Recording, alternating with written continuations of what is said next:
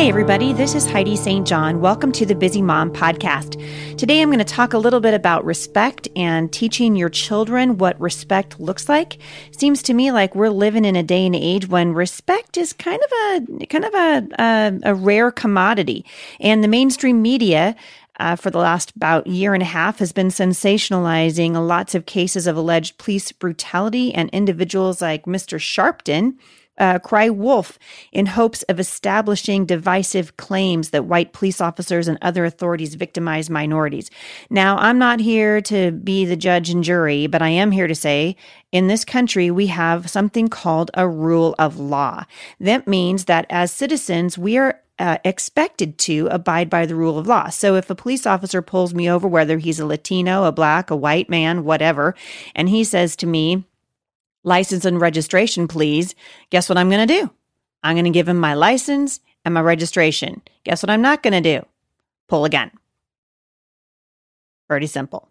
So we got a problem in this country. Uh, we've got a huge respect problem. We said this last time on the podcast. We also have huge issues in this nation uh, with teaching our children the basic tenets of just being respectful as uh, human beings. Respecting authority is one of the things that we need to be teaching our children. So, what exactly is respect? So, I want to kind of hit on the couple of those topics today. Before we uh, dig into it anymore, I want to remind you we've got a couple of fearless events coming up that I think you guys are going to really be excited about. We've got one coming up in right in my neck of the woods in Vancouver. So Portland, Vancouver friends, Woodland, all of y'all, Camas, uh, we've got a dessert coming up October 7th from 7 to 9 p.m. The theme this year is redeemed. So I hope that you'll write that on your calendar and invite a friend. It's $15 for the evening.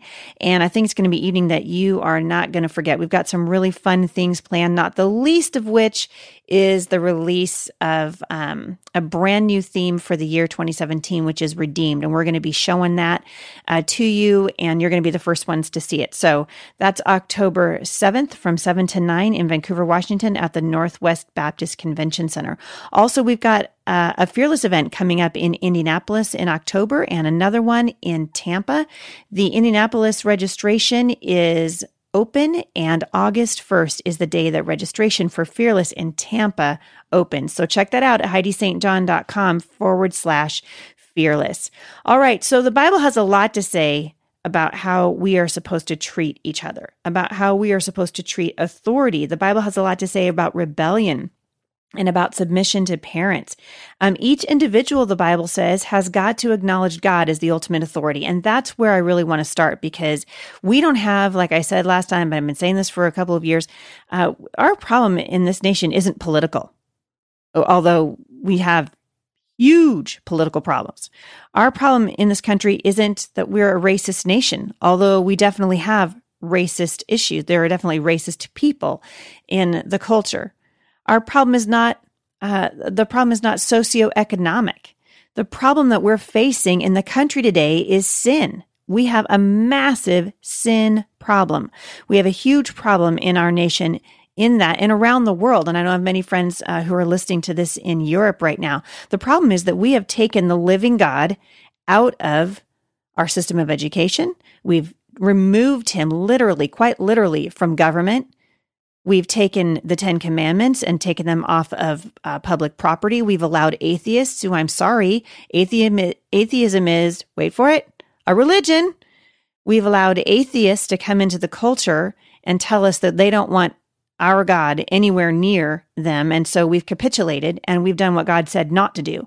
And God said that we are to obey his voice. In Jeremiah 7 23, uh, we read, But this command I gave them, obey my voice and I will be your God, and you shall be my people, and walk in the way that I commanded you, that it may be well with you.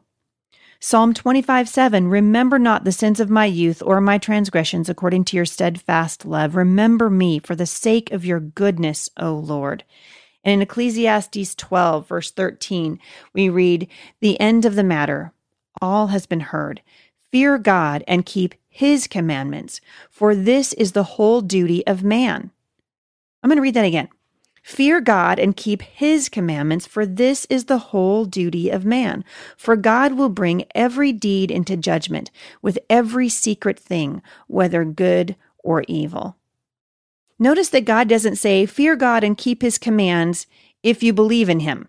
It just says, Fear God and keep his commands, for this is the whole duty of man. That's what we are supposed to be doing, is living the way that God instructs us and encourages us to live. And guess what, men and women? There's freedom in living the way God wants us to live. There's freedom that is found when we submit to God's will and to his authority. Why? Because God created us. The Bible teaches us that God is the is the author of peace, not the author of confusion. And there's a lot of chaos and confusion happening in the world around us right now. And I would submit to you that that chaos and confusion is coming because we have removed God from the public square. We've removed him from our schools and thus have, are incurring the judgment of God. So rebellious attitudes and actions, which are being seen all over the country right now, are sinful according to God, and they will bring his discipline. Isaiah 63:10 says they rebelled and they grieved the Holy Spirit and therefore he turned to be their enemy and himself fought against them. Hmm. Isaiah 65, 2, I, this is God talking, I spread out my hands all day to a rebellious people who walk in a way that is not good, following their own devices.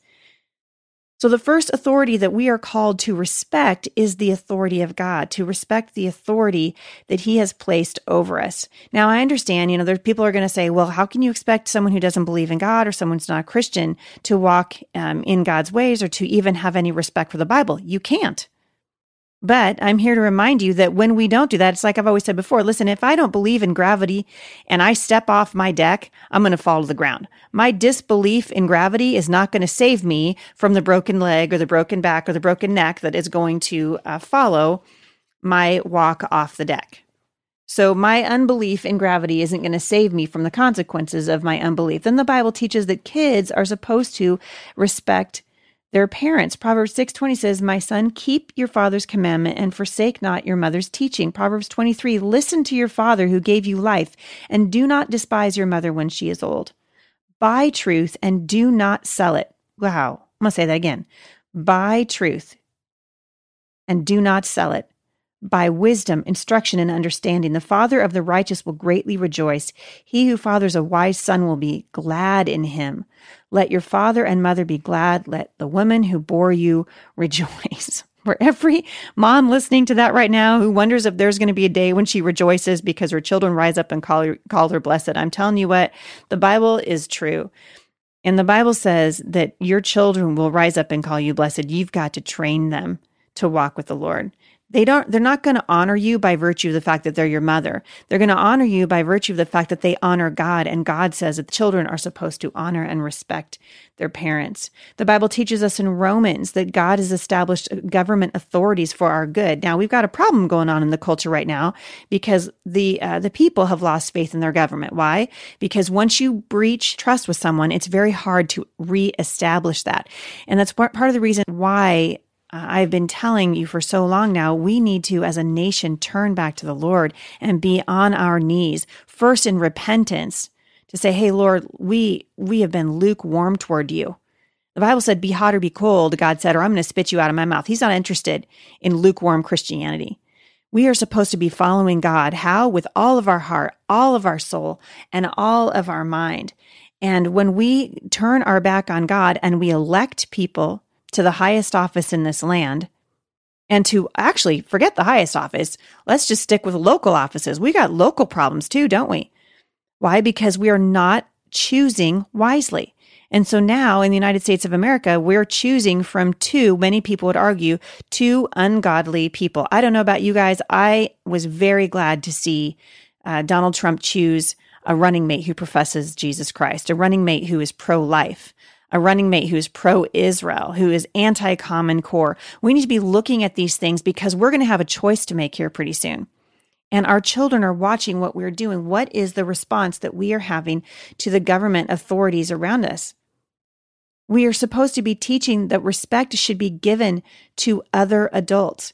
And I think this is a huge problem. This is a large part of, of, of why we see uh, groups like uh, Black Lives Matter and the new Black Panthers movement. And um, so many of these groups are rising up because the millennial generation has been brought up in a rapidly changing American society in which mutual respect has been demanded, but there is little room for tolerance. So the liberal left is essentially created um, uh, um, an atmosphere, I guess, of outrage that consistently tries to destroy American values and beliefs through the notion of political correctness and equality. And I want to talk to you about teaching your children respect today. And because I see it's sorely lacking uh, in a lot of the younger generation, and we don't know how to respect each other. Social media has essentially, uh, I think, deadened us, and sometimes even me. And I, will be honest, you know, when I when I'm on Facebook and someone uh, attacks me or someone says something that is hurtful, uh, I have responded in a way that I wished I hadn't because those words will sit on on Facebook right for a long time. They sit on social media for a long time. It doesn't change my responsibility. My responsibility is to be respectful, not to abandon the truth, for political correctness, but we certainly can have respectful conversations, or we should be able to, as men and women who follow God and claim the name of Jesus. We should be able to have respect for one another. So let's talk about how to teach our kids respect. First, I'm going to make uh, respect into an acrostic because I'm a homeschool mom, and that's what homeschool moms do. So I was thinking about how can I make the word respect into an acrostic, and the first thing that comes to my mind when I think of the R in respect is restraint is restraint. It is when someone comes up to me and they say something that I don't appreciate, or if you're pulled over by a police officer and you feel that you shouldn't have been pulled over. And I mean, it's happened to me before, right? I got pulled over one time for a, a busted out tail light, and I was like, really? Because I am late for work, right? But what should my response be? Is my response to, to question the authority that God's put over me? No. My response is, here's my license and registration. Bummer about the tail light right? I am called as an ambassador of Christ to, to exercise restraint. And you know what? My children need to see me exercising that restraint. E is to engage in a way that is respectful. That means that when uh, when we have an opportunity to engage with someone who uh, disagrees with us or someone who we know is spreading things that are not right, you can tell the truth, but we need to engage that person. And instead of just yelling back and forth, we need to engage. The goal of communication should be to understand what's happening, to understand uh, the other point of view. And I, I think it's interesting that this generation of, of kids, the millennials, and I, I'm not trying to pin everything on the millennials because the millennials are being taught by the generations that are older than they are. So honestly, if we're going to pin this on somebody, we can pin it a couple of generations ago, including my generation. But the millennials have been taught not to see color, not to see sexual orientation, not to see gender or any group in society um, as backwards or, uh, you know, they've been taught that there is no such thing as uh, right and wrong. Right? We've been taught that there are no moral absolutes, including uh, that there that we don't need to respect people in authority. You know, I was when I was growing up, a bumper sticker came out, and I can't remember what year it was. I'm sure I was in my teens, uh, but it's it was the whole start of the question authority movement. Some of you guys might remember it. The bumper sticker said, you know, question authority. Well, guess what? It's okay to question authority, but we should be engaging with authority in a respectful way. It's not enough just to question the authority that's been placed over you. And I have, I'll tell you, I got a lot of questions for people in authority over me right now in my government. I just watched on C SPAN uh, uh, uh, Loretta Lynch being questioned before the congressional committee. And it was obvious, it's so obvious to people who are watching that something is clearly wrong. And so I have a lot of questions. Is my response then uh, yelling and screaming and outrage and cursing? No, because that's not who God says that I'm supposed to be. Uh, S is for show respect yourself. So your kids are watching you. If we want to teach our kids to respect other people, we better be showing them how to do it. All right. P for being polite, for being courteous.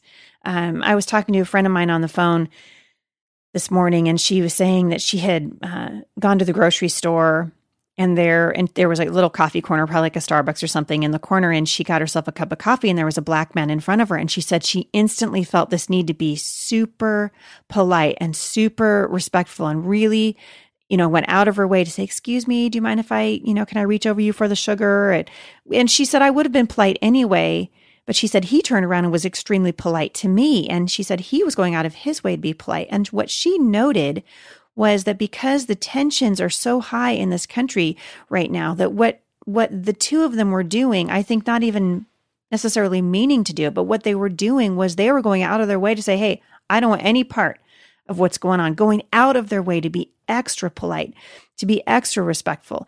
And that's where we find ourselves right now. And I thought that was a good response. All right. E, to expect honesty. If you're in a if you're going to be in a position of garnering respect, people should be able to expect that you're going to be honest. We just should expect it. We should expect our children to be honest with us. We want our children to respect our authority. We should expect honesty from our children. C, cultivate good friendships. Encourage your children. Um, the Bible says that um, that we are to seek wise companions. It says that a companion of fools suffers harm. And boy, if that's not being played out on the streets of the United States right now. A companion of fools suffers harm. Teach your children to cultivate good friendships. Mom, dad, you are in charge of that. All right. While your kids are growing up, it's your responsibility to know who your kids are hanging out with and what kind of ideologies they're, they're hearing and they're listening to. And then finally, the T in respect is teach respect.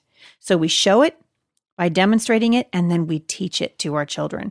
We should be teaching our children to respect uh, their parents, first of all, to respect the Lord, and to respect their parents and to respect other people. Hebrews 13, 17 says we are to obey spiritual leaders.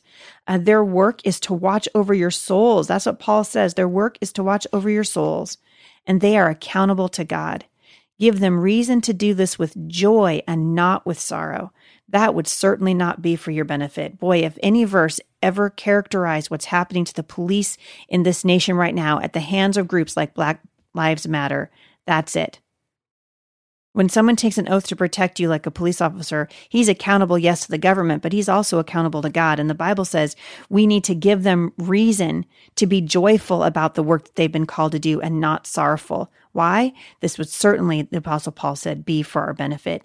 Teach your children what it looks like to be respectful. Practice being respectful yourself when you're on a freeway, when you're engaging with people on Facebook, when you're at the grocery store, wherever you are, and then continue to pray for the healing of this land. God is at work. He is at work. He is not asleep. He has not forgotten us. And we, as we study the word of God, we can study why God gives us rules and standards to live by. Make a list of what happens when people obey God. Sit down and, and with your kids. Make a list of what happens when people obey God and what happens when they don't. And you'll see that the Word of God holds true. Hey, thanks for listening in, you guys. I will see you back here next time at the Busy Mom Podcast. For more encouragement, visit me online at thebusymom.com.